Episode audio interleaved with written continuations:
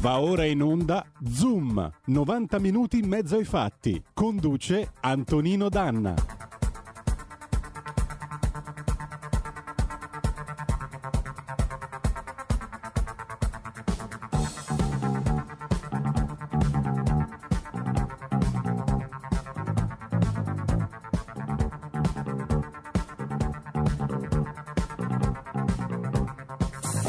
Magiche onde di RPL, io sono Antonino Danna e questo è Zoom 90 minuti in mezzo ai fatti nella versione ah, ridotta del giovedì perché sapete che oggi duriamo mezz'ora di meno dal momento che alle 11.30 cederemo la linea alla Lega Liguria del nostro Fabrizio Graffione. E dunque, cominciamo subito la nostra puntata. Di che cosa parleremo oggi? Parleremo di due cose sostanzialmente. Primo, eh, della questione idrossiclorochina, perché dovete sapere che in Italia c'è un certo movimento per quanto riguarda il, la cosiddetta cura Piacenza o metodo Piacenza che è stata eh, lanciata dal eh, dottor Cavanna e i b- benefici del, dell'idrossiclorochina. Tra l'altro, sabato scorso il professor Cavanna ha, avuto, eh, ha, mandato una lettera di risposta polemica a Roberto Burioni, al virologo il professor Roberto Burioni, e oltre a questo, diciamo così, eh, parleremo poi di nuovo del Nagorno Karabakh, Nagorno-Karabakh che continua a essere questo momento di frizione e di attrito tra Armenia e Azerbaijan. Abbiamo avuto la possibilità di intervistare e lo ringrazio da questo microfono e da queste onde il collega Pietro Del Re, inviato di Repubblica, che è, stato quel, che è stato l'unico giornalista italiano ad andare a rischiare la pelle in prima persona nel Nagorno-Karabakh e quindi ci racconterà il clima e la situazione di un posto nel quale si vive in guerra e ci si gioca la pelle a ogni pie sospinto. Mm, per concludere avremo come sempre la nostra Gemma Gaetani, la nostra ragazza di campagna, che ci racconterà tutti i benefici del caco, ma di questo parleremo dopo. E allora, e allora cominciamo subito con eh, l'idrossiclorochina, cominciamo ovviamente con un pezzo. Saluto Roberto Colombo, nostro nocchiero delle magiche, magiche, magiche onde di RPL in regia e che dire di più, Claudia Mori, buonasera dottore, 1975.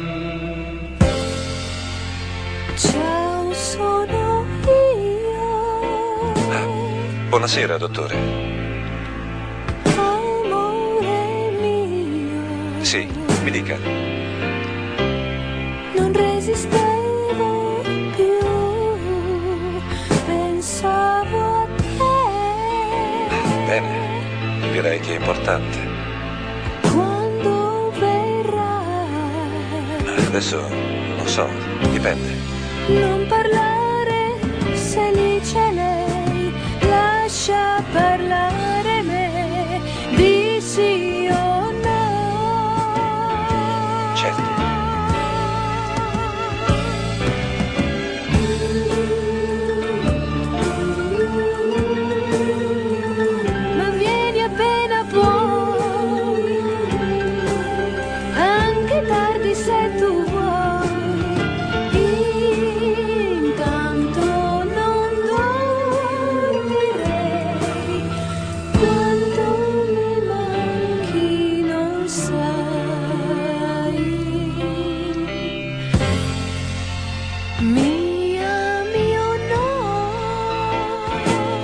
può giurare, dottore? Io di più, No, non credo. ma lei adesso dov'è? Vicino a te? Sì, sì, senz'altro.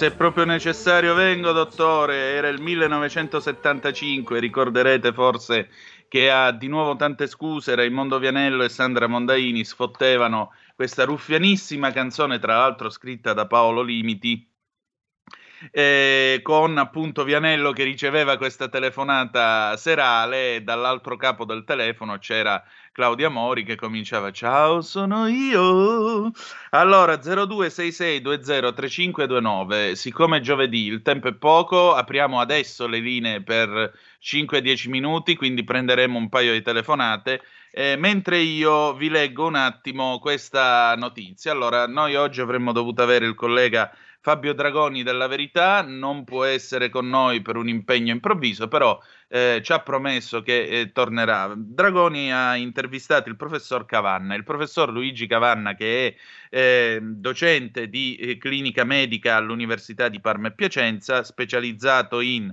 ematologia, medicina interna, oncologia, gastroenterologia, 250 lavori scientifici alle spalle, quindi non è che stava parlando proprio con l'ultimo avventore dell'osteria, chiedendo scusa ovviamente alle osterie e agli avventori che anzi rappresentano una delle cose forse più poetiche eh, dell'Italia che fu.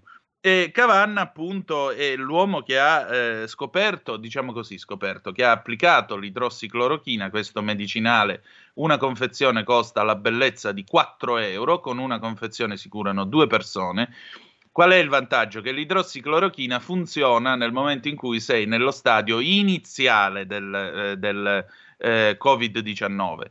Il professor Cavanna è andato casa per casa, vestito come un astronauta, a portare l'idrossiclorochina agli ammalati, ne ha guariti 300, dopodiché l'OMS gli ha detto no, caro Cavanna, tu ora ti stai zitto, bello calmo e muto, perché l'idrossiclorochina non funziona. Per quale motivo? Uno studio fasullo uscito sulla rivista Lancet, rivista che poi ha eh, rimangiato, si è rimangiata questo studio, eh, diciamo così, senza senso, e naturalmente però ancora resta questa moratoria dell'OMS sull'idrossiclorochina, anche perché sapete che l'idrossiclorochina piace a un signore che si chiama Donald Trump quindi non è che possiamo fare un favore al demonio in persona, vi pare? Eh dai, su. E però il dottor eh, Cavanna, che è finito in una polemica con Roberto Burioni, col professor Burioni, eh, ha scritto una lettera aperta, dice caro professor Burioni, mi chiamo Luigi Cavanna, faccio il medico, il mio curriculum è su Google e tutti lo possono vedere. A Piacenza ho visitato casa per casa con le cure precoci, facendo ecografie del torace, tampo- del torace, tamponi, esami ematici, lasciando farmaci basati su idrossiclorochina secondo linee guida aziendali e regionali, lasciando il saturimetro e poi il controllo in remoto. Quindi non sta parlando eh, uno che fa lo stregone, sta parlando un fior di medico. Con questo modello ho curato personalmente a casa oltre 300 malati, dei quali il 30% con forma severa, un altro 30% con forma moderata. Nessun morto a 30 e 60 giorni, ricoverati meno del 5%. E sapete che cosa c'è? Appena esce su PubMed la nostra ricerca già accettata, sarà mia premura diffonderla, così come vi informerò appena spediamo il prossimo lavoro. Quindi come vedete, l'idrossiclorochina ha un suo fondamento scientifico, detto dal professor Cavanna. Eh, l'altra cura che però si usa nei casi severi è il plasma iperimmune, che vi ricordo è una ricetta tutta lombarda sperimentata eh, al Poma eh, di Mantova e al San Matteo di Pavia. Ora c'è un'altra sperimentazione in corso giù in Toscana che eh, ha superato quella del Poma. Comunque, a maggior ragione, vi ripeto l'appello, sentite prima l'Avis se vi fa la vostra Avis, la vostra sezione, se vi fa la raccolta del plasma iperimmune, dovete avere tra i 18 e i 67 anni, aver avuto il Covid, primo tampone positivo, due negativi a riprova del fatto che siete guariti, andate e donate sangue. Se non siete donatori, iscrivetevi all'Avis perché comunque il sangue serve, perché serve sempre al di là dell'emergenza rappresentata dal Covid-19 e ricordatevi, vi siete salvati la vita col plasma iperimmune, salvate altre vite perché chi salva una vita salva il mondo intero. Manzoni è in linea? Sì, certo, sono qua, ciao. Buongiorno, buongiorno, buongiorno Eh, alle buongiorno, Canarie. buongiorno. Come va? Sì, buongiorno, benissimo, benissimo. Dica. C'è la giornata, c'è il sole, fa sempre caldo. No, volevo dire, allora io mh, settimana scorsa avevo pubblicato su due, tre pagine che gestisco, più due gruppi che gestisco, che in totale fanno 25.000 follower, Mm. un articolo di panorama dove c'era un'intervista a quelli curati con l'idrossiclorochina. Sai cosa ha fatto Facebook? Ha bloccato. Sì, perché Punto.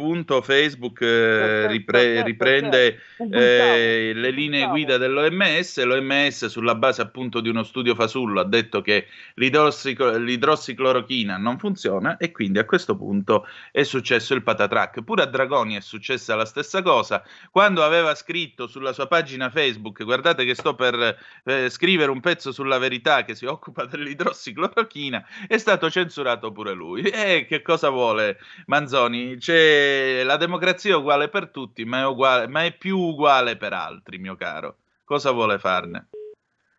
Pazienza. Allora, tornando a noi, se non abbiamo più ulteriori interventi, a questo punto, eh, scusate, ma oggi veramente dobbiamo andare di fretta perché sapete che è giovedì. Diamo adesso la parola a questa intervista che io ho realizzato con il collega Pietro Del Re a proposito del Nagorno-Karabakh. Io vi devo dare, tra l'altro, eh, due alert, due informazioni di fondo. Eh, l- in Sicilia, precisamente a Palermo, ci sarà eh, una manifestazione che si occuperà appunto, ehm, che sarà sul Nagorno-Karabakh. E intanto il 17 venerdì alle 17.30 davanti al Teatro Politeama la Lega sarà presente alla manifestazione organizzata alla comunità armena siciliana per chiedere il cessate il fuoco nel Nagorno. Altra cosa, poi, eh, da- eh, mh, diciamo così, siete incoraggiati, se siete ovviamente in Sicilia, se siete a Palermo, a raggiungere Piazza Politeama per, eh, nel caso, portare la vostra solidarietà alla comunità armena che eh, rischia quello che si può definire un, eh, non dico un genocidio, però rischia comunque eh, nel Nagorno-Karabakh una sottomissione alle influenze, alle voglie, agli appetiti azeri che in realtà si traducono nell'ennesima guerra per procura tra la Russia e la Turchia. Ah, ieri il Consiglio Comunale di Palermo ha approvato all'unanimità tutti gru- di tutti i gruppi politici un ordine del giorno che vede Igor Gelarda, appunto della Lega, come primo firmatario, dove si chiede il riconoscimento ufficiale della Repubblica dell'Artsakh, che è il vero nome del Nagorno-Karabakh, lo stop alla persecuzione delle minoranze cristiane in quelle zone e la fine delle ostilità. Questo vi dovevo, adesso vi lascio al colloquio con Pietro Del Re e ci ascoltiamo tutto quello che ci ha voluto eh, dire, ascoltiamo la sua esperienza. Grazie, vai Roberto. Ed eccoci di nuovo per la seconda parte del nostro programma, del nostro Zoom. Abbiamo con noi il piacere di avere Pietro Del Re, co- collega, inviato del quotidiano La Repubblica, che si è occupato, unico tra l'altro tra i giornalisti italiani, come ha osservato il nostro direttore Giulio Gainarca nella sua rassegna stampa e anche nella precedente puntata che abbiamo avuto con Antonio Arslan sul Nagorno-Karabakh, appunto a occuparsi di questa crisi che dilania sia l'Armenia che eh, naturalmente l'Azerbaigian per questo territorio, l'Artsakh, come si dovrebbe chiamare in armeno, e che è meglio noto come Nagorno-Karabakh. Intanto benvenuto a Zoom, benvenuto tra noi Pietro, grazie tuo Grazie. tempo. Grazie di, di invitarmi. Grazie. Eh, Pietro, mh, facciamo un po' il punto della situazione. Che cosa sta succedendo nel Nagorno-Karabakh? Tu hai avuto anche un'intervista mh, che personalmente io ho apprezzato anche per la carica di umanità che sei riuscito a far trasparire con il eh, premier armeno, raccontando anche appunto i timori di questo premier che vede un figlio di 20 anni volontario al fronte. Ecco, che cosa sta succedendo? C'è una- un- un'aggressione militare violenta uh, contro il Nagorno-Karabakh da parte dell'Azerbaigian. Il Nagorno-Karabakh, come eh, sapete, è una, un'enclave contesa ormai da 30 anni tra Armenia e Azerbaigian soprattutto. E, e quindi il, um, due settimane fa il, le, le, le, truppe azere hanno eh, attaccato i confini cercando di sfondare in più punti. E mh, spalleggiate, ma um, si potrebbe dire uh, incoraggiate da il presidente turco Erdogan, che è presente al fronte con eh, i, i, caccia eh, della sua aviazione e che ha, secondo quanto ha detto il Ministero degli Esteri russo e soprattutto quanto ha detto una fonte attendibile, direi, ovvero il presidente francese Emmanuel Macron, eh, ha portato al fronte, quindi a, a, disposizione degli azeri, 2000 jihadisti dal, ehm, da, da, da, dalla Siria. Quindi è una, una situazione di guerra, con, eh, siamo già arrivati a più di 650 morti, almeno 150 morti perché eh, gli azeri non, non dicono quante, quante, vittime ci sono tra le loro fila. E, ehm, questo è quanto. Una guerra, tra l'altro, orrenda con, con bombardamenti sulla popolazione civile. Io sono stato solo dalla parte armena, dalla parte del Nagorno-Karabakh, quindi non posso, non posso, testimoniare di quanto sta accadendo anche dal lato a, a zero, ma da, da quello che, che, che leggo ehm, ci sono morti civili anche in Azerbaigian. Ma a Stepanakert, che è la capitale del, del Nagorno-Karabakh, ho visto ehm, ospedale colpito, abitazioni civili colpite, ehm, droni. Ecco, la, la, la, grande novità di questa guerra è ehm, l'uso di, dei droni da combattimento che si materializzano eh, in cielo e che ehm, prendono la mira su sulle donne che vanno a spasso con, con, con, i bambini. Oggi non sono più donne perché, perché tutta la popolazione, ehm, eh, buona parte della popolazione civile del, del Nagorno-Karabakh è, eh, si è rifugiata nella vicina Armenia. Quindi ehm, ecco, è una guerra, una guerra schifosa come tutte le guerre. Ecco Pietro, ma ehm, diciamo il Nagorno-Karabakh è una zona sostanzialmente montuosa ricca di foreste, tant'è vero che appunto il suo nome, questa, questo miscuglio eh, di russo e credo a zero, se non ricordo male, Nagorno-Karabakh dovrebbe dire eh, grande foresta sulla cima della montagna, più o meno. Ma eh, perché allora combattere per un territorio che in fondo è montagne, foresta e corsi d'acqua? Che cosa c'è in palio? Ci sono delle, delle, delle, vecchie rivendicazioni, nel senso eh, che all'inizio degli anni 20 del Novecento Stalin ehm, attribuì arbitrariamente il Nagorno-Karabakh alla la, la, la Repubblica eh, Socialista dell'Azerbaigian. Prima, allora, una piccola premessa, il, eh, già all'epoca la popolazione del Nagorno-Karabakh era per l'80% composta da armeni cristiani, mentre l'Azerbaigian è un paese musulmano, quindi già allora ci furono dei primi eh, screzi. Ehm, prima che eh, implodesse l'Unione Sovietica, eh, il Nagorno-Karabakh si era già autoproclamata indipendente, l'ha fatto prima dell'Azerbaigian.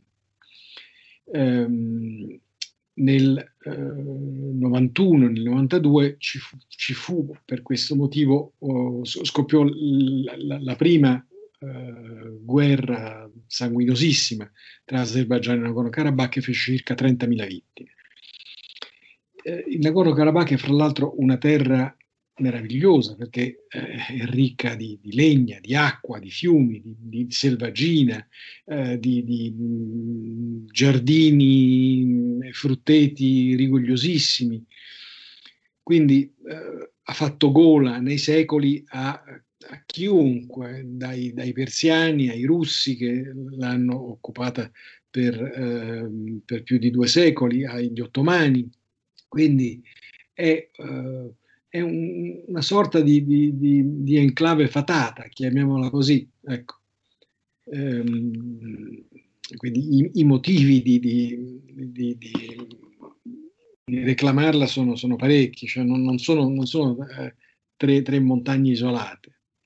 Esatto, ecco. e poi alle spalle si agitano, come abbiamo visto, eh, due grosse figure, due grosse realtà. Da un lato la Turchia eh, di Recep Tayyip Erdogan che sostiene gli azeri, sbarcando a Baku peraltro appunto i droni, i loro droni micidiali ultimo modello, e dall'altro lato ci sono i russi di Vladimir Putin che per il momento però non stanno dando manforte agli armeni più del dovuto. La scusa ufficiale, o meglio, la causa ufficiale, come ti diceva anche il premier armeno, eh, era quella che è quella che sostanzialmente Baku non ha invaso il territorio arme- armeno, perché in quel caso l'armata rossa, l'esercito russo si muoverebbe a difesa di Yerevan. Però resta sempre questo dare aiuti col contagocce che è un po' dire ci sono, non ci sono, cerchiamo di vedere come va. Mi sembra che i russi si siano messi in una posizione attendista o sbaglio? In quanti ti promettono trasparenza, ma alla fine ti ritrovi sempre con il bollino rosso e non puoi dire quello che pensi. RPL, la tua radio. Non ha filtri né censure. Ascolta la gente e parla come la gente.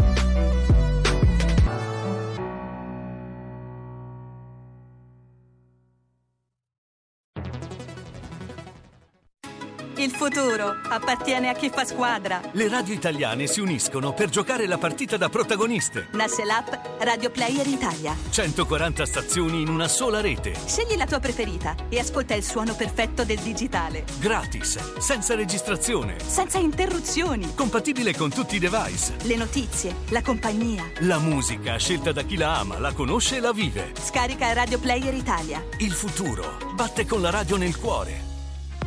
Anche RPL è disponibile su Radio Player Italia.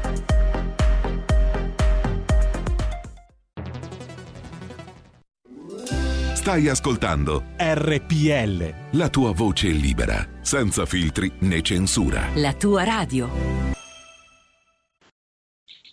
Sì, certo, anche perché eh, come dire, i rapporti tra Baku e Mosca sono, sono sempre stati buoni come quelli tra eh, Mosca e Yerevan.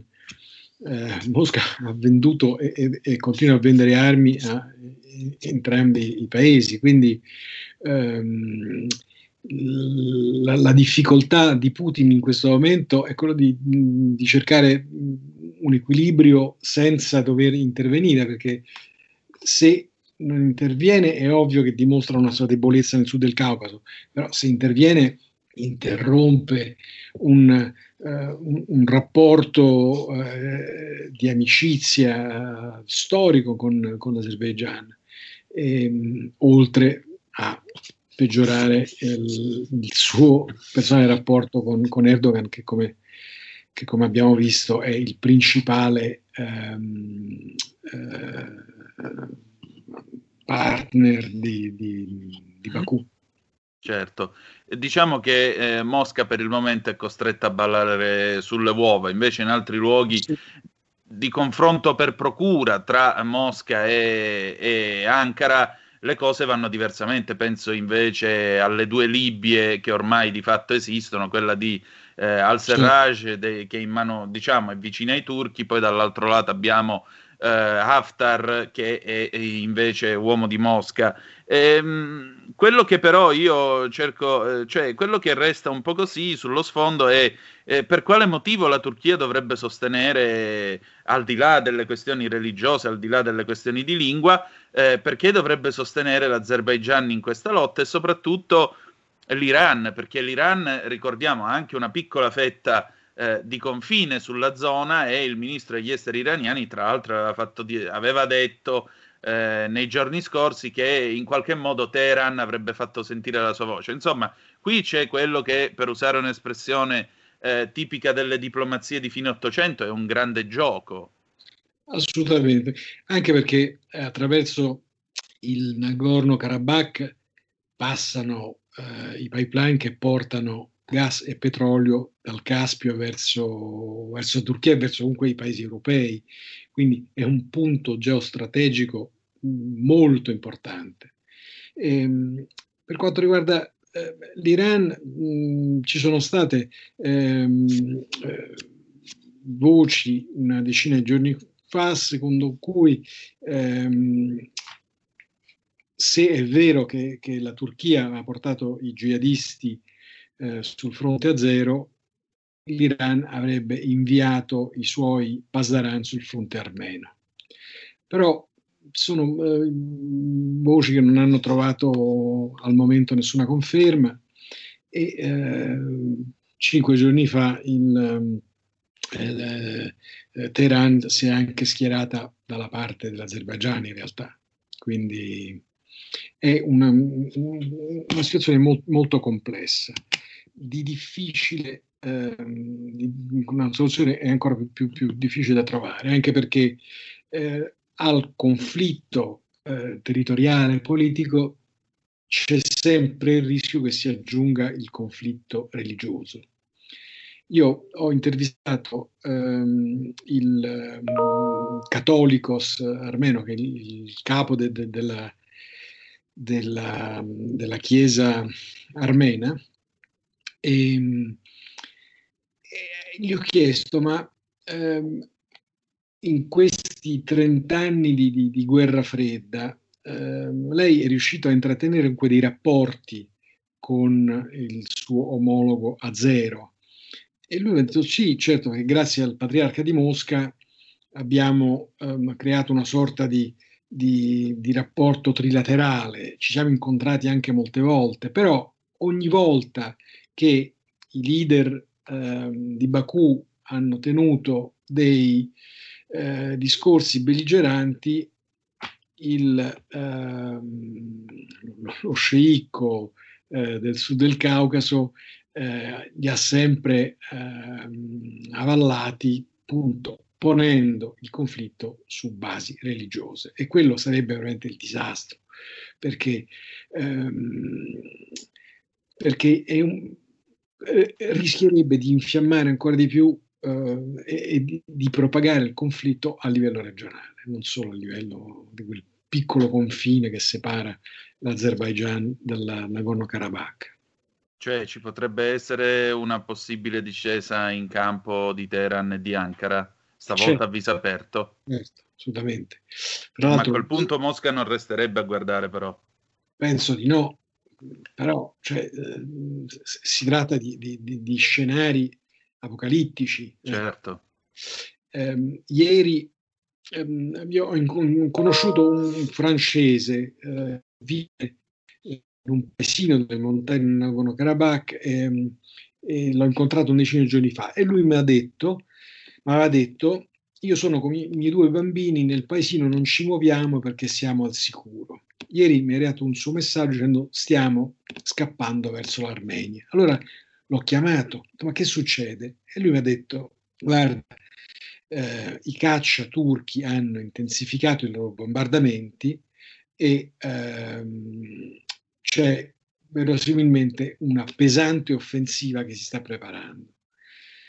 Quindi eh, non solo il cessate fuoco eh, chiesto da, da Putin eh, non, non ha retto neanche mezz'ora, ma Ecco, è verosimile che nelle prossime ore, nei prossimi giorni, il conflitto eh, si acuisca ancora di più. Ecco, ma in tutto questo mm, tu sei stato a trovare appunto il eh, primo ministro, arme- il primo ministro armeno che è Nikolai eh, Pascinin. Eh, che clima hai trovato? Che uomo hai trovato? Ora, al di là del, del dialogo che avete avuto naturalmente sulle questioni geopolitiche e quant'altro, come lo hai trovato? Nicol Pascinian è, è, per me è un mito perché, perché è un, un ex giornalista d'inchiesta, un, è l'ex oppositore storico al regime corrotto e filorusso di, di Yerevan, eh, un uomo che è stato in prigione, che è stato condannato a dieci anni di carcere, eh, poi per fortuna eh, fu liberato fu un'amnistia eh, all'inizio degli anni 2000, un uomo che è riuscito a conquistare il potere organizzando delle marce eh, pacifiche e anche ubique tramite, tramite internet in tutta l'Armenia. Um, questo due anni fa. Poi eh, io sono tornato a, um, un, anno, un, anno, fa quando lui eh, lanciò una sorta di, di, vasta operazione di mani pulite contro la corruzione con un coraggio che devo dire eh, pochi politici al mondo hanno avuto perché, perché lui ha praticamente liberato i giudici dicendo certo. adesso avete carta bianca e ehm, dobbiamo ripulire il paese quindi una sorta di, di, di, di purghe eh, virtuose non so se, si, questo simolo può funzionare. Comunque è stato è tuttora credo uno, un, uomo di un, un buon eh, eh, buon capo ecco, di, di, di, un, di, un, paese, un buon capo di Stato, con tutte le difficoltà di un, un paese che conta pochi milioni di abitanti e che è afflitto da, da una povertà storica, cronica, chiamiamola come, eh, come vogliamo, paese che vive eh, anche in gran parte delle rimesse che arrivano da, da, dalla grande eh, diaspora armena eh, nel mondo. In Francia sono 600.000 gli armeni, in America forse anche di più. E ovviamente quando ci sono eh, delle crisi come eh, la crisi della pandemia, questo tipo di rimesse si, si, si, si estingue. Ecco. Certo. E in tutto questo, appunto, lui ha un figlio di 20 anni che è partito addirittura volontario, quindi mh, dà l'idea anche dell'attaccamento del patriottismo di questo popolo che non ci sta evidentemente a farsi eh, soggiogare e che crede appunto in quello che sta eh, combattendo. E in tutto questo l'Europa tace. Sì, sì. Cioè che ci stiamo a fare? È quello che mi ha detto anche il... Um il Catholicos, il, il, Papa della Chiesa armena, mi ha detto, certo, io vorrei che la comunità internazionale, si riferì alla comunità internazionale non solo all'America, eh, anzitutto riconoscesse l'autoproclamata Repubblica del Nagorno-Karabakh, perché certo. nessun paese al mondo l'ha ancora riconosciuta, compresa l'Armenia. Poi per l'Armenia è diverso, perché Nagorno-Karabakh mm, fa pensare a una, a, una, a una, regione autonoma dell'Armenia, perché, perché è Armenia, cioè è abitata ormai quasi esclusivamente da armeni, parlano armeno, la religione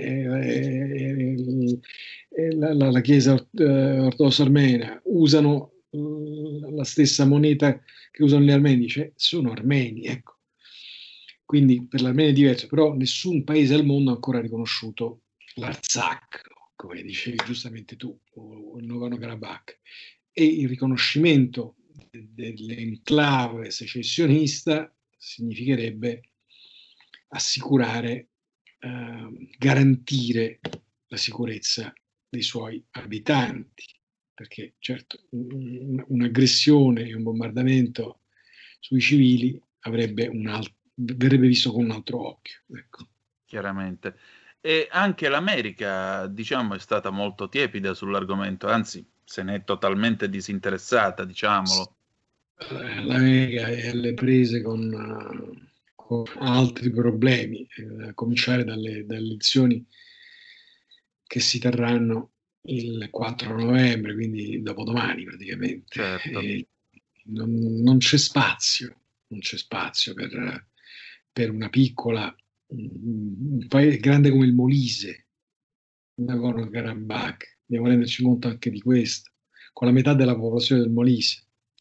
Quindi, eh, sono delle, delle realtà che per la, la, gran parte degli americani non esistono. Io non ho visto un solo giornalista americano, c'erano tanti giornalisti russi, c'erano dei colleghi di Le Monde che sono stati feriti al fronte nella città di Anni Marcuni, dove io ero stato miracolosamente il giorno prima a, a, a visitare eh, appunto delle abitazioni, delle, delle fattorie bombardate con con l'artiglieria pesante ehm, a zero e poi il giorno dopo sono arrivati i colleghi di Le Monde con un gruppo un po' più nutrito di giornalisti e sono stati bersagliati e un collega è stato gravemente ferito a una gamba, uno dei due. C'è stata una, um, un'equipe di, di TF1, che è il principale eh, telegiornale francese, ma non ho, non ho, incontrato un solo americano, che forse dopo ci saranno anche andati, anche se un, eh, Stepanakert è una città tuttora pesantemente bombardata, quindi è molto difficile eh, non solo arrivarci, ma coprire, cioè, viverci. C'è un solo albergo a Stepanakert, l'Hotel Armenia, che non ha fra l'altro nessun, nessun rifugio antiaereo, quindi quando suona la, la, sirena si scende in una specie di la stireria, insomma, c'è la lavanderia del, del, dell'albergo, e, ma con delle finestre che danno sulla strada, quindi ecco. Diciamo che come rifugio antiaereo non è proprio il massimo. No, e, ehm, e, quindi ecco, per, cioè, l'America, certo, eh, se, se, se è verosimile se non ci fosse, le, le, le, se non, non, non, ci fosse la campagna elettorale in corso, ci sarebbe stata più, più attenzione ecco, da, da, da, parte dei leader americani. Ehm, L'Europa tace, l'Europa se ne frega, eh? Ed è gravissimo, è gravissimo. Il Vaticano tace. È gravissimo, sì è gravissimo. Anche pensando al, al genocidio, al genocidio armeno che non è stato riconosciuto da molti paesi europei.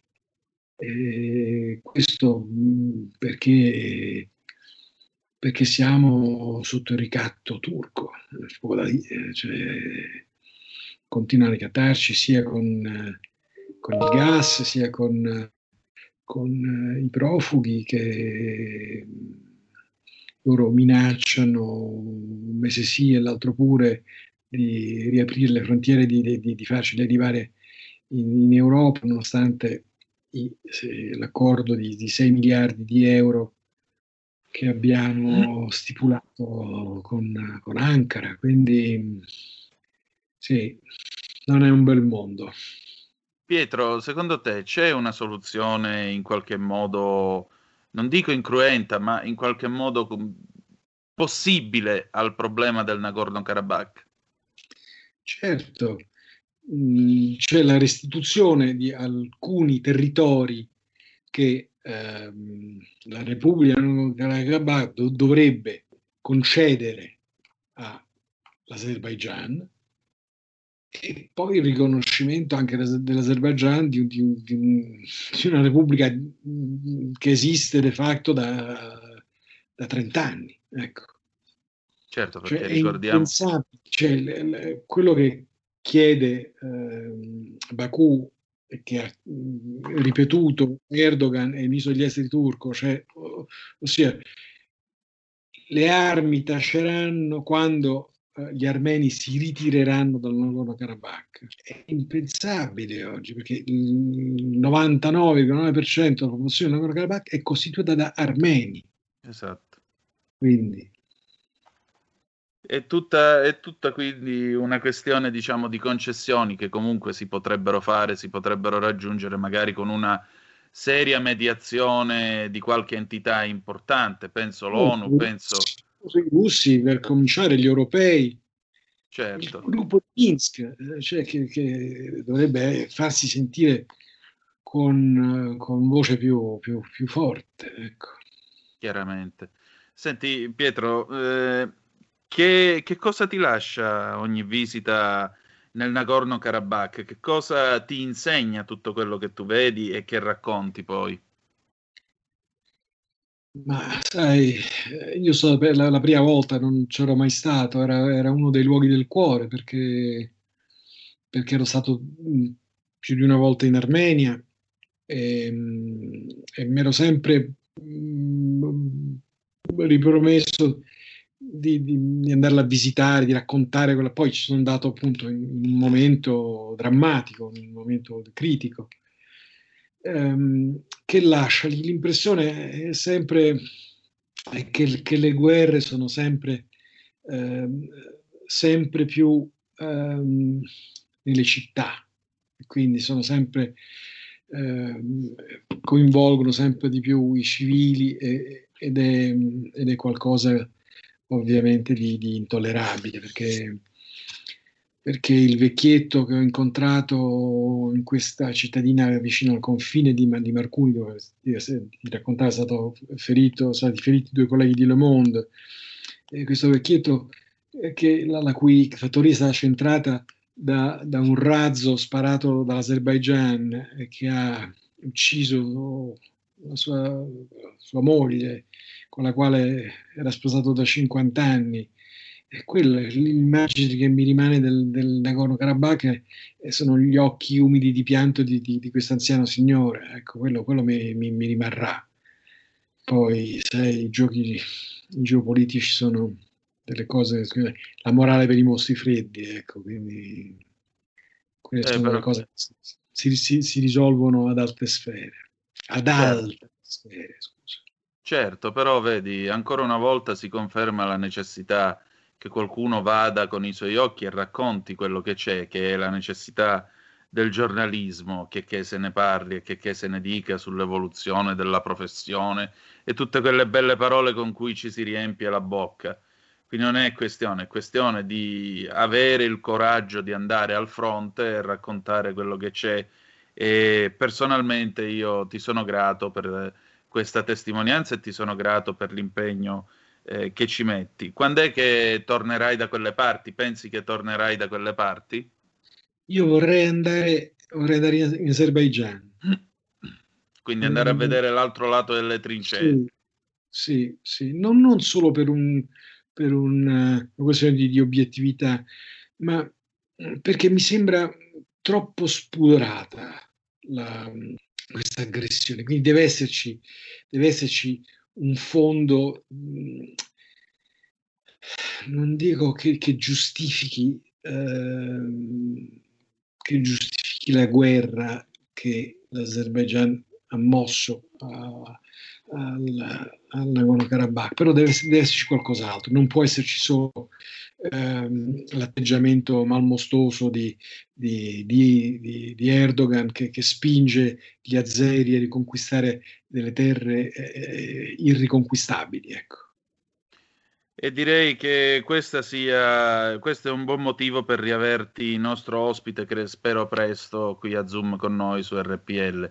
Grazie di essere stato con noi, Pietro. Grazie a voi. Grazie ancora. Arrivederci.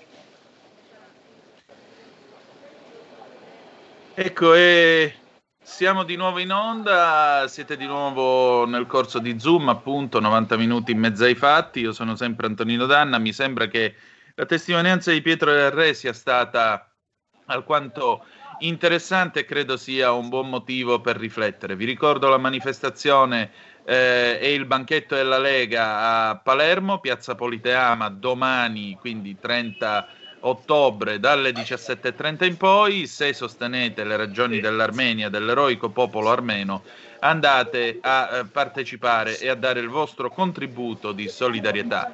E adesso, e adesso come sempre, già collegata con eh, le sue rossissime ed elegantissime unghie, nonché il suo, eh, il suo acume e le sue capacità, ecco a voi Gemma Gaetani, la ragazza di campagna. Sigla.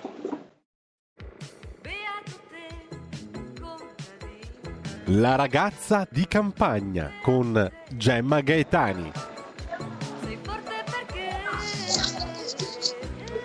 E buongiorno, buongiorno. Ecco, ciao Antonino, grazie sempre per la tua eh, cavalleresca cortesia. Sei proprio un uomo all'antica tu, vedi che bello. Eh. Eh, il bello è che di uomini all'antica sono pieni tutti i tempi, quindi non so dove sia questa all'antica, quest'epoca antica in cui c'erano gli uomini all'antica. Beh, oggi ce ne sono, secon- si stanno un po' estinguendo secondo me. eh. Io trovo molto carina la, la- la gentilezza maschile nei confronti delle, delle donne in generale. È una cosa molto... è- è quasi elegante anche secondo me. Grazie, insomma, cerchiamo, cerchiamo di, di rendere il mondo un posto un pelo migliore rispetto a quello che abbiamo trovato. Sì, Cosa c'è di infatti. bello? Oggi si parla di Allora, cachi. oggi parliamo di cachi e mi devi far cominciare con un'annotazione grammaticale che è una delle mie passioni.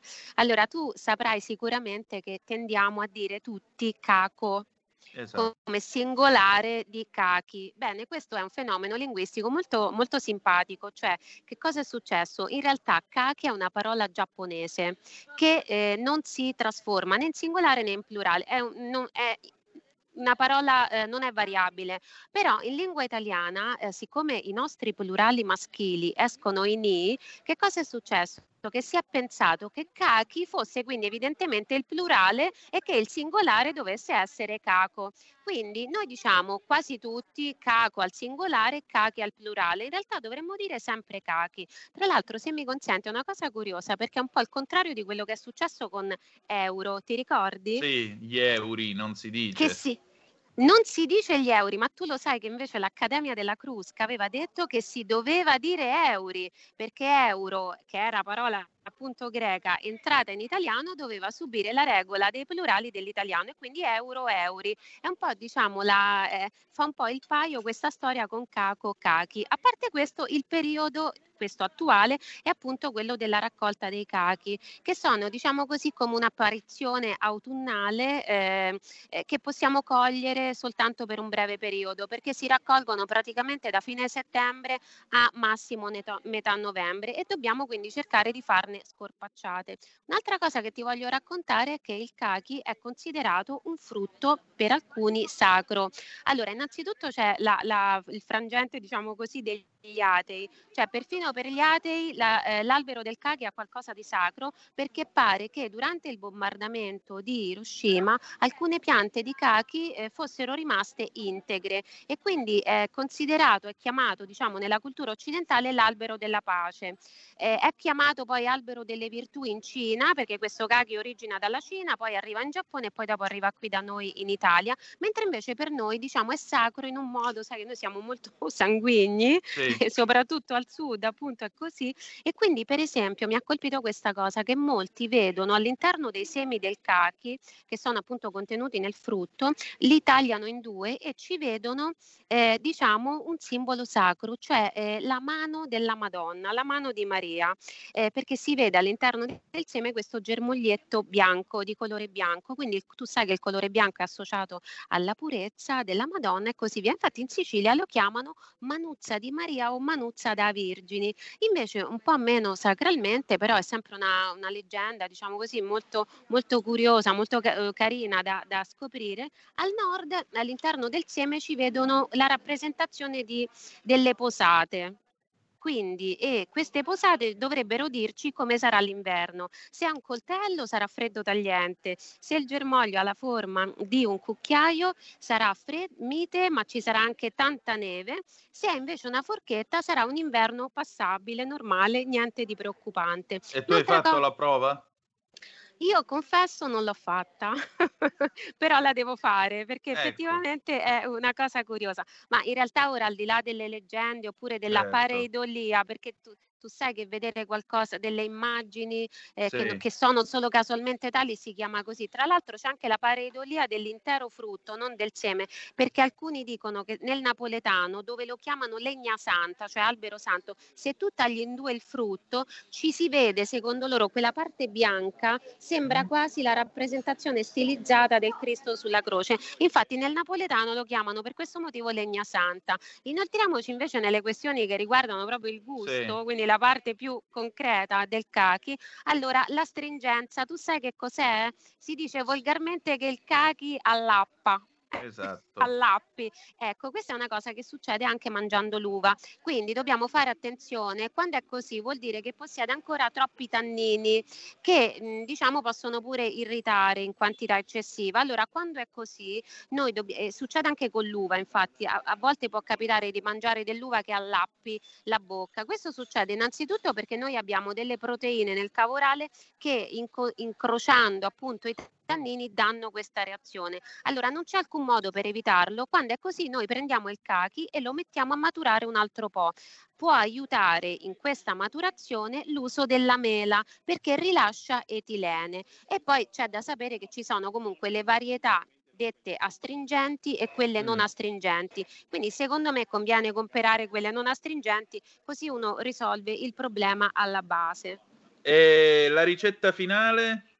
La ricetta finale, allora guarda, io ho proposto tre ricette molto particolari. Eh, mh, il- la polpa del cachi eh, somiglia un pochino a quella della alla consistenza che ha l'uovo e quindi Mm. ho voluto proporre questi spaghetti alla carbonara di cachi. Tu sai che gli spaghetti alla carbonara sono proprio un- una cosa ormai po- super pop e quindi ci sono continuamente interpretazioni. Questa mi mi è sembrata molto interessante. Bisogna usare al posto delle uova Sì. eh, due cachi, quindi due cachi grandi anziché quattro uova. In questa ricetta per quattro ci servono 320 grammi di spaghetti, 120 grammi di guanciale, mi raccomando, 50 grammi di pecorino e due cachi e procedo esattamente come, Come per la carbonara. Cioè Perfetto. metto, mentre lesso la pasta, che cosa faccio? Coi cachi ovviamente devono essere a polpa morbida. Se ci sono i semi dentro, li tiro via sbuccio i cachi, li frullo e lì avrò ottenuto le uova come se fossero le uova sbattute. Perfetto.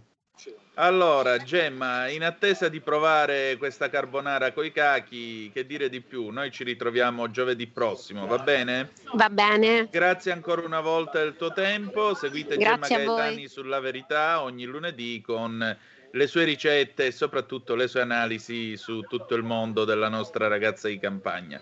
Grazie ancora, cara. Ciao, ciao. Ciao, buona giornata. Grazie e noi chiudiamo Zoom per oggi, ci risentiamo domani alle 10.35 trattabili.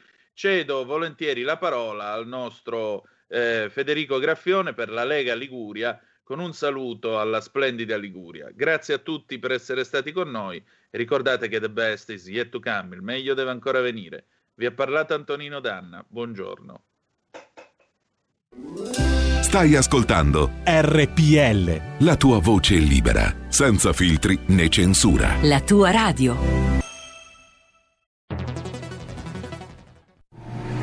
Wow, vai veloce tu! Chi ha parlato? Sono la Digital Radio! Ah, proprio te cercavo. Senti, eh, non capisco assolutamente niente di questa cosa del DAB. Analogico che non sei altro. Il DAB è il sistema digitale per ascoltare la radio con il suono perfetto. Capito? Finalmente tutte le radio in vendita hanno il sistema DAB Plus per l'ascolto digitale, in auto e in casa. Ascolta le tue radio preferite con la Digital Radio, quella del suono perfetto. Dibidi dobidi DAB.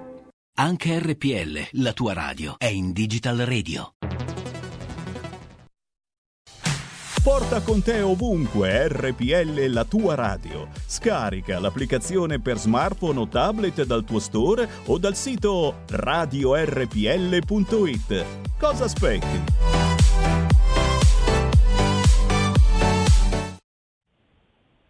Buongiorno a tutti da Genova e dalla Liguria da Fabrizio Graffione. Devo correggere il collega, non Federico ma Fabrizio, ma ci mancherebbe altro. Allora, abbiamo un sacco di notizie di cronaca qua da Genova riguardo al Covid. Ieri c'è stata una manifestazione in centro città, eh, ci sono stati degli infiltrati dei centri sociali, ultra antagonisti che eh, diciamo, ah, si, mm, si sono scontrati con la polizia.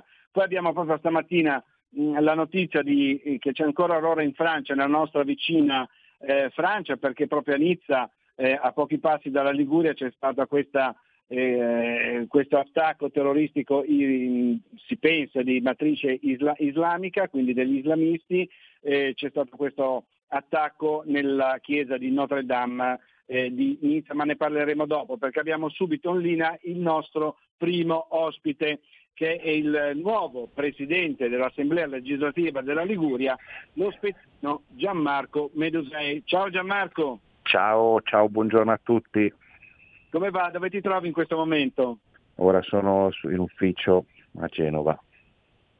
in ufficio È di una- presidenza. Allora, innanzitutto, allora, complimenti per questa elezione, tutto il centrodestra compatto eh, ti ha votato e siamo sicuri che tu porterai avanti questo delicato eh, incarico con grande responsabilità e soprattutto in modo equilibrato. Sì, intanto ringrazio veramente per la fiducia a tutta la maggioranza e cercherò comunque veramente di mettere il massimo impegno perché come hai detto te è un ruolo estremamente delicato e ci vuole molto equilibrio, spero veramente di essere all'altezza perché bisogna essere garante sia della maggioranza sia della minoranza, quindi un ruolo super partes eh, di programmazione dei lavori consigliari e di gestione dell'aula. Eh, sicuramente non sarà semplice perché è un momento delicato, però cercherò veramente di, fare, di mettere il massimo impegno possibile come ho sempre fatto eh, nella mia vita. Ecco, allora, adesso la- so che tu stai, cioè, sei in una riunione, quindi puoi stare soltanto ancora un paio di Sì. minuti con noi. Di- Sì, sì. Oggi eh, è, il- diciamo, la prima riunione lavorativa proprio concreta. Di cosa dovete discutere? Ma oggi sto, stiamo prendendo, sto prendendo un po' di confidenza con tutti gli uffici perché il lavoro è tantissimo, eh, ci saranno veramente tante questioni da affrontare, quindi ecco, eh, da stamattina presto eh, sono, sono a Genova e quindi insomma eh, bisogna conoscere tanti, tanti regolamenti e bisogna studiare e lavorare. Questo mi sono messo subito sotto per questo perché bisogna subito dare delle risposte concrete ai cittadini e ai liguri. Benissimo, allora ringraziamo perché so che tu Grazie. devi scappare, giusto Sì, Gianmarco? sì, sì. Sì, grazie, grazie, grazie a tutti Allora, ti voi. Eh. ringraziamo allora per il collegamento veloce, tanto l'avevamo già sentito Gianmarco, avremo occasione nelle prossime trasmissioni di sentirlo ancora e ancora complimenti e buon lavoro al nuovo presidente del Consiglio regionale della Liguria, Gianmarco Medusei. Ciao Gianmarco, buona giornata. Ci ha salutato Fabrizio. Benissimo, allora adesso abbiamo, dovremmo, dovremmo avere in collegamento quasi in diretta per qua dal Palazzo della Regione Liguria dove mi trovo in questo momento il eh, nostro eh, eh, neo consigliere eletto nel collegio di Savona, Brunello Brunetto. Ciao Brunello, ci sei? Qualche istante ed è pronto il collegamento. Benissimo, allora ricordo che eh, Brunello Brunetto è un savonese, è un medico, tra l'altro anestesista e rianimatore piuttosto famoso in, in- in Liguria. E diciamo, siamo, siamo onorati di questa, di queste ele- elezioni come, come gruppo regionale perché effettivamente crediamo che potrà dare un importante contributo alla nostra attività eh, politica. Noi chiaramente ce la metteremo tutta e volevo sentire un po' dalle sue parole direttamente come si trova in questo ruolo, perché so che ha lavorato fino proprio alla- all'altra notte in, in ospedale, Brunello. Pronto, ci sei? Al momento la- il telefono porta alla segreteria telefonica, quindi vedi tu se insistiamo con lui oppure se passiamo nel frattempo a al prossimo ospite. Allora, aspetta un attimo, vediamo un attimino se riusciamo a fare il collegamento direttamente perché io mi trovo in questo momento nel, nel- nel Palazzo della Regione e sto camminando, nell'ufficio di Brunello, vediamo un attimino se riusciamo a contattarlo perché siamo in diretta con Radio Padania. Allora, ho fatto, ho fatto un- un'invasione, un leghista che fa l'invasione nell'ufficio di Brunello in questo momento e quindi dovrebbe avere il telefono, gli ho fatto il cenno, dovrebbe avere il telefono libero. Se la regia magari riesce a comporre di nuovo il suo numero telefonico, adesso dovrebbe, dovrebbe rispondere. Altrimenti, eh, vediamo. Ecco, dovrebbe essere... Allora, dovre- dovremmo avere Brunello Brunetto in linea in questo momento. Sentiamo. Buongiorno. Pronto, ci sei? Buongiorno, Ciao ci sono. Brunello. Pronto, mi Pronto? sentite? Mi sentite? Sì, ti sentiamo. Mi sentite? Ok, Allora, bene, io vi sento. Buongiorno, allora complimenti per la tua elezione a consigliere regionale della Liguria. Dicevo, Grazie, io so che tu hai lavorato come in ospedale fino proprio a- a- all'altra sera, Sì, fino a lunedì sera, sì, esatto. fino a lunedì sera. Allora ti ho presentato come anestesista e rianimatore a Savona e come ti trovi un po' in questo nuovo ruolo? Beh, ehm, devo ancora un pochettino prendere le misure, eh, innanzitutto sulla- sull'organizzazione della regione, perché eh, ovviamente arrivo da, da un'altra realtà. Devo prendere un pochettino le misure su, su tutta una serie di cose, perché è la mia prima esperienza politica, quindi non avendo mai fatto amministrazione neanche a livello comunale, eh, sto, sto cercando solo di, di orientarmi per eh, essere efficace, preciso e non far perdere tempo eh, alle strutture. Quindi eh, diciamo che sono in una fase di, diciamo una fase di, di studio, di valutazione e quindi insomma un, un tempo fisiologico, ma nel frattempo vedo che anche la macchina regionale sulla nuova legislatura ha ovviamente eh, alcuni giorni di, di messa in opera, quindi confido di arrivare pronto a- fase- all'inizio della fase operativa.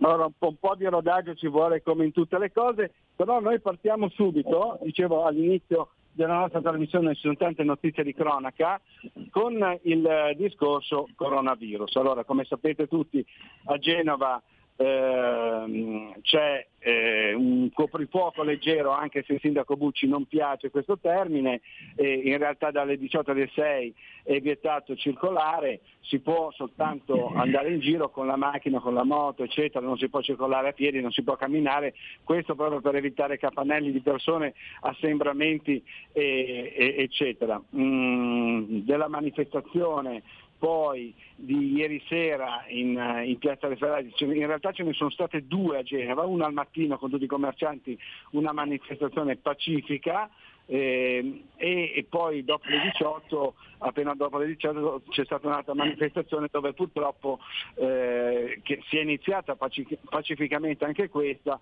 dove purtroppo sono stati infiltrati dei centri sociali, antagonisti, ultra vari, eccetera, che si sono scontrati con la polizia.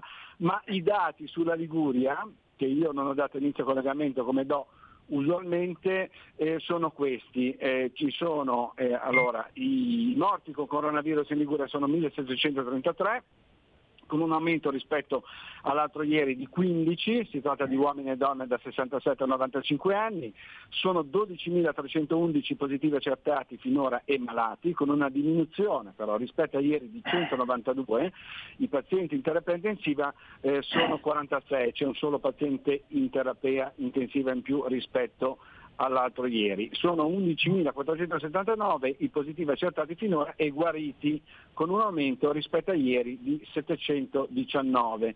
Quindi diciamo ieri abbiamo registrato un netto calo dell'incremento dei malati e dei nuovi casi positivi. Ecco, tu eh, Brunello come medico, anestesista rianimatore in prima linea proprio sul campo, come vedi la situazione in Liguria? Allora, beh, innanzitutto eh, devo dire che mh, leggo questi dati sempre con estrema prudenza e invito tutte le persone, soprattutto quelle che hanno meno dimestichezza con la comprensione di questi dati tecnici, a leggere con altrettanta prudenza. Innanzitutto non bisognerebbe mai lavorare per numeri assoluti, ma bisognerebbe lavorare per percentuali, con indicatori ben precisi e eh, lavorando per eh, trend, per tendenze, quindi all'aumento e alla diminuzione, ma su basi percentuali, non su numeri assoluti. Eh, non, non credo di dire una cosa nuova, ma ehm, per capire se l'incremento da una giornata all'altra di, nuovi, di nuove positività c'è, stata, eh, c'è stato, bisognerebbe che il numero di tamponi effettuati fosse sempre lo stesso, altrimenti si va a, a mischiare dati eh, che non hanno una- un grosso senso quando li si mischia in questo modo qua. Al di là di questa puntualizzazione statistica ed epidemiologica, ehm, in realtà noi abbiamo due, due situazioni da, da fronteggiare. Se io dovessi parlare eh, da medico ehm, e solo esclusivamente da medico, eh, in- indipendentemente adesso dal ruolo che ricopro, eh, ma lo- questa cosa la dicevo anche eh, nel corso della precedente epidemia, eh, direi che si chiude tutto per due mesi, eh, verosimilmente risolviamo eh, in modo importante il problema e, e via. Ma in realtà prima ancora di eh, cambiare lavoro e iniziare a fare politica eh, ero un uomo e come tale mi sono sempre preoccupato dell'aspetto socio-economico che eh, situazioni di questo tipo comportano necessariamente. Quindi la cosa che noi dobbiamo fare con molta eh, prudenza, con molto senso dell'equilibrio, è di cercare di calibrare gli interventi volti a ridurre il più possibile, non impedire perché la trasmissione del virus non la si impedisce, eh, dobbiamo essere molto chiari, ma volti a ridurre in modo importante il passaggio di virus interpersonale e cercando al tempo stesso di non sconvolgere eh, più di tanto eh, la vita sociale e eh, le necessità di guadagno eh, delle persone. Io per esempio penso, son, sono andato spesso nei giorni scorsi eh, indietro con il tempo e ho pensato a quando ero eh, studente liceale. Ecco, se da studente liceale, inquieto come sono, mi avessero chiuso eh, in casa e mi avessero messo a fare eh, formazione a distanza, eh, insomma ci sarei rimasto male, avrei, avrei avuto un moto di, un moto di rabbia. È ovvio che eh, se si deve cercare di contenere, questo può anche essere un, un, passaggio, ma ehm, i, i, metodi eh, devono essere dei metodi sempre ragionati e contestualizzati. E poi l'aspetto, l'aspetto, l'aspetto economico è un aspetto assolutamente eh, importante e quindi eh, le proteste delle persone, eh, ovviamente sempre confidando che siano portate civilmente, eh, sono, sono, più che, sono più che legittime. Ci sono aziende che hanno già rischiato, molte hanno già chiuso in occasione della prima epidemia e non hanno più riaperto eh, altre sono riuscite a superare la fase di crisi, eh, ma potrebbe essere fatale una, una seconda, una seconda restrizione. Ecco. Scusami se interrompo, tra l'altro alcune aziende appunto come bar, attività, bar, ristoranti eccetera hanno investito per le norme anti, secondo le norme anticoronavirus e poi sono state beffate dal nuovo eh, decreto del, mm, del, Presidente del Consiglio dei Ministri, Giuseppe Conte. Ecco, io ti volevo chiedere, eh, tu proprio personalmente, lasciando perdere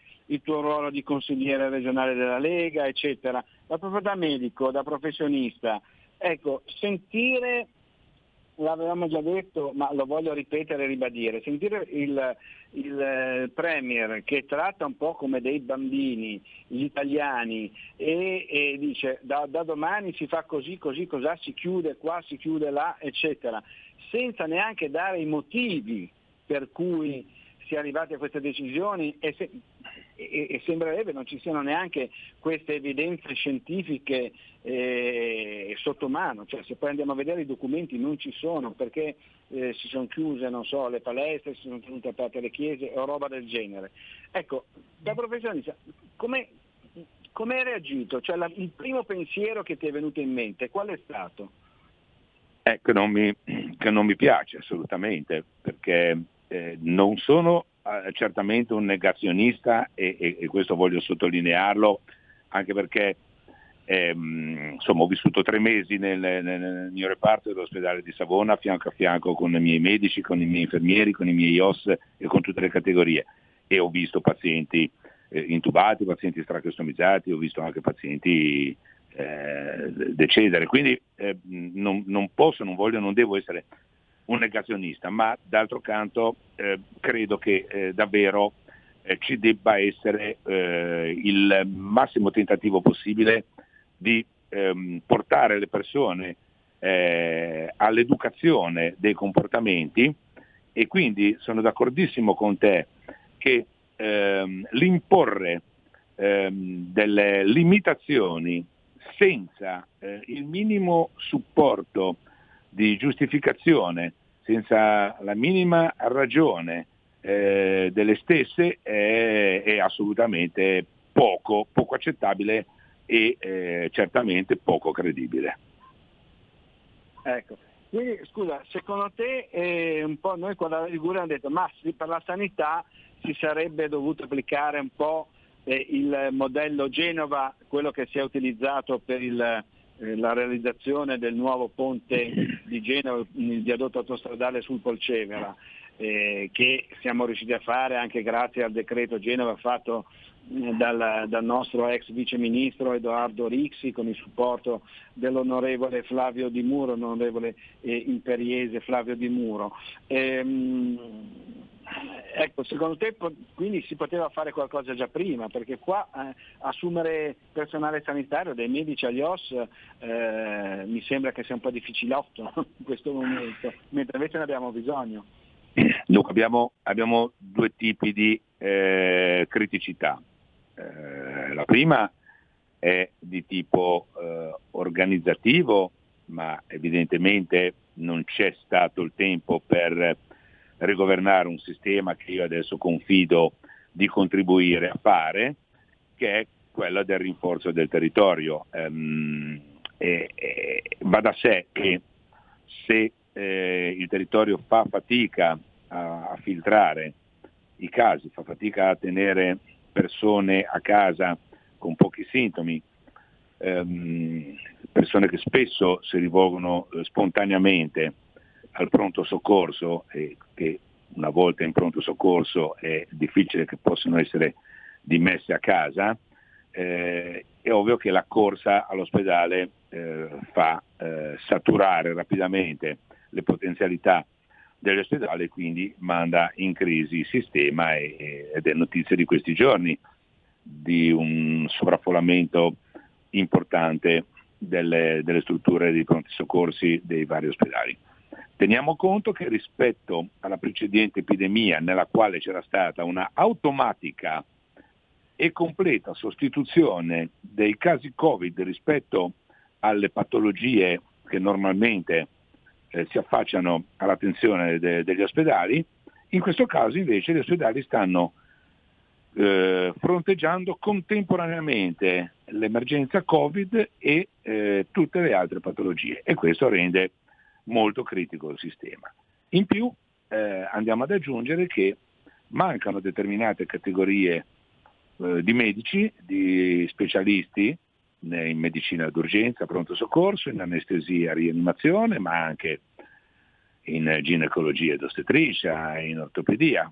Quindi mh, con una grossa carenza di queste figure mediche specialistiche, una grossa carenza di eh, personale infermieristico eh, ed eh, ausiliario di supporto, eh, le, le difficoltà ci sono perché ovviamente per aprire unità dedicate eh, al Covid bisogna distrarre infermieri da altre strutture e ridurne o eh, chiuderne le potenzialità per, eh, per mettere eh, di nuovo a disposizione il raddoppio dei numeri dei letti in terapia intensiva, bisogna um, distrarre infermieri dai blocchi operatori, eh, che sono gli infermieri che hanno maggior affinità con quelli della terapia intensiva per capacità operative, per conoscenze, e eh, mandarli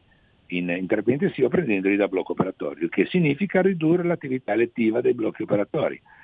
E, e quindi è, è una situazione di grossa criticità. Esattamente, di, di, grave criticità. Ascolta, io purtroppo devo un attimino eh, lasciarti perché abbiamo ancora pochi minuti e un terzo ospite che è il nostro eh, consigliere regionale Sandro Garibadi. Ti ringrazio, torneremo sul tema chiaramente nelle prossime settimane con te e ti auguro buon lavoro, ancora complimenti per la tua elezione a consigliere regionale. Ciao, buona giornata. Grazie, grazie per l'ospitalità, ciao, a presto. Ciao Brunello, grazie ancora al nostro consigliere regionale Brunello Brunetto e passiamo subito dalla, dalla, dal collegio di Savona a quello di Genova, in particolare del Tiguglio di Chiavari, con il nostro nuovo consigliere regionale Sandro Garibaldi che spero sia subito in linea. Con Sandro invece facciamo un altro, eh, cambiamo pagina e passiamo a un altro argomento che è molto importante per, per tutta la Liguria eh, perché il governo Conte ha escluso l'entroterra del Levante Ligure dal riconoscimento dello stato di emergenza. Come sapete all'inizio ottobre ci sono stati dei gravissimi danni per il maltempo, ehm, la più colpita è stata Imperia, poi Savona, ma, ma anche appunto l'entroterra del Levante Ligure e ci, sono stati previsti diciamo, per questo stato di riconoscimento dello stato di calamità naturale soltanto 7 milioni di euro per quanto riguarda Imperia, una cifra del tutto insufficiente perché soltanto per le sommergenze pensate che eh, eh, la Liguria conta almeno 50 milioni di euro di danni. Ecco, io volevo sottolineare che a differenza dell'evento delle mareggiate 2018, i Liguri se le ricordano bene, periodo nel quale la Lega era al governo, e, e, e, a differenza di quanto a, a, ehm, accadde in, appunto in quell'occasione, oggi con il governo del PD e dell'M5S eh, diciamo, furono destinati fondi per le sonorgenze per le imprese, ma anche importanti finanziamenti per interventi di resilienza di cui noi Liguri eh, abbiamo beneficiato quest'anno e beneficeremo nel corso del 2021. Qui invece con questo governo PD M5S non si è visto poco o niente. Abbiamo Sandro Garibaldi in linea? Sì, buongiorno, ciao a tutti. Ciao Sandro, dove ti trovi in questo momento? Sono a Chiavari, in questo momento sono a Chiavari perché ieri sono stato in Regione Genova, anche l'altro ieri, ma oggi sono qui. Ho diversi Sempre sul contatti. territorio. Allora, Sì. dunque, parlaci un po' di questa vergogna. Tu l'hai definita una vergogna che il governo Conte abbia escluso l'entroterra del Levante Ligure dal riconoscimento di stato d'emergenza. In particolare parlaci di Varese Ligure e di Maissana dove sono esondati fiumi e torrenti. Certo, eh, noi come al solito, eh, il comu- lo, lo Stato in questo momento, il governo sta facendo cose eh, che non sa più da che parte andare e quindi lo si vede nella sanità e, e ancor più si vedono in queste piccole cose, ma importantissime, importantissime perché parlo di due comuni ad esempio eh, molto grandi come estensione ma con pochissimi residenti, quindi le casse di quei comuni non hanno assolutamente la disponibilità per poter intervenire e, e rimettere in sesto la viabilità, eh, alcune aziende private, tra l'altro ci sono di mezzo anche il, gli argini dei fiumi che sono crollati. E se questo non avviene in breve tempo siamo doppiamente a rischio sia per i cittadini che per le aziende perché per la viabilità perché chiaramente il tutto poi può essere ancora peggiorato se arrivasse una seconda ondata. Quindi la situazione è questa e come al solito però non arriva nulla, questo governo davvero non è attento assolutamente alle problematiche anche piccole ma purtroppo importantissime del nostro territorio. La Liguria lo sappiamo tutti che è un territorio molto bello ma molto fragile e va curato, va curato prima perché dopo avvengono sempre di più questi, questi fattori che portano a, a dei disastri e va già bene che in questo caso non ci sono stati morti, non ci sono stati eh, danni a persone, mettiamola così. Ecco, senti Sandro, mi, mi dicevi che in particolare Varese Ligure e Maissana, dove era perfino esondato il torrente Bosso in quel territorio e in altri Certo. punti era, era esondato anche il fiume Vara, e c'erano stati dei danni non indifferenti, parlavi di oltre 4 milioni di euro mi sembra. Sì, sì, sono oltre 4 milioni di euro da una prima stima, io ho sentito i due sindaci ieri e chiaramente adesso poi andrò sul territorio a verificare, è già andato qualcuno della regione Liguria, quindi ci siamo anche già mossi, io personalmente no, ma andrò in questi giorni, li ho sentiti. E il problema è che loro speravano un intervento perché davvero da soli non ce la fanno. Ora vedremo come poter fare per fare in modo che, che venga rivista la loro richiesta da parte del governo, speriamo che venga accolta perché davvero loro non sanno eh, come intervenire. E andiamo in un periodo di solito a novembre, ce lo ricordiamo purtroppo eh, agli anni scorsi, eh, quella zona, la Val di Vara, è stata fortemente colpita, ce lo ricordiamo tutti, una decina d'anni fa, 7-8 anni fa, e lo stesso il Tiguglio, quindi andiamo diciamo, in un periodo che siamo ancora fortemente a rischio, quindi non possiamo permetterci di aspettare dei mesi e mesi e mesi per poter intervenire, occorre farlo subito, quantomeno mettere in sicurezza gli argini dei fiumi, perché è la cosa principale che va fatta. Benissimo, allora ti ringraziamo e ci sentiremo nelle prossime settimane per sapere come vanno le zone nel territorio di Chiavere, del Tiguglio, del Levante Ligure e buon lavoro e buona giornata al nostro consigliere regionale Sandro Garibaldi. Ciao Sandro. Ciao, ciao, grazie a tutti. Ciao, ciao, ciao. ciao. Ciao, ancora buona giornata. Bene, adesso è tutto da Genova e dalla Liguria, linea Milano da Fabrizio Graffione. Avete ascoltato Zoom, 90 minuti in mezzo ai fatti.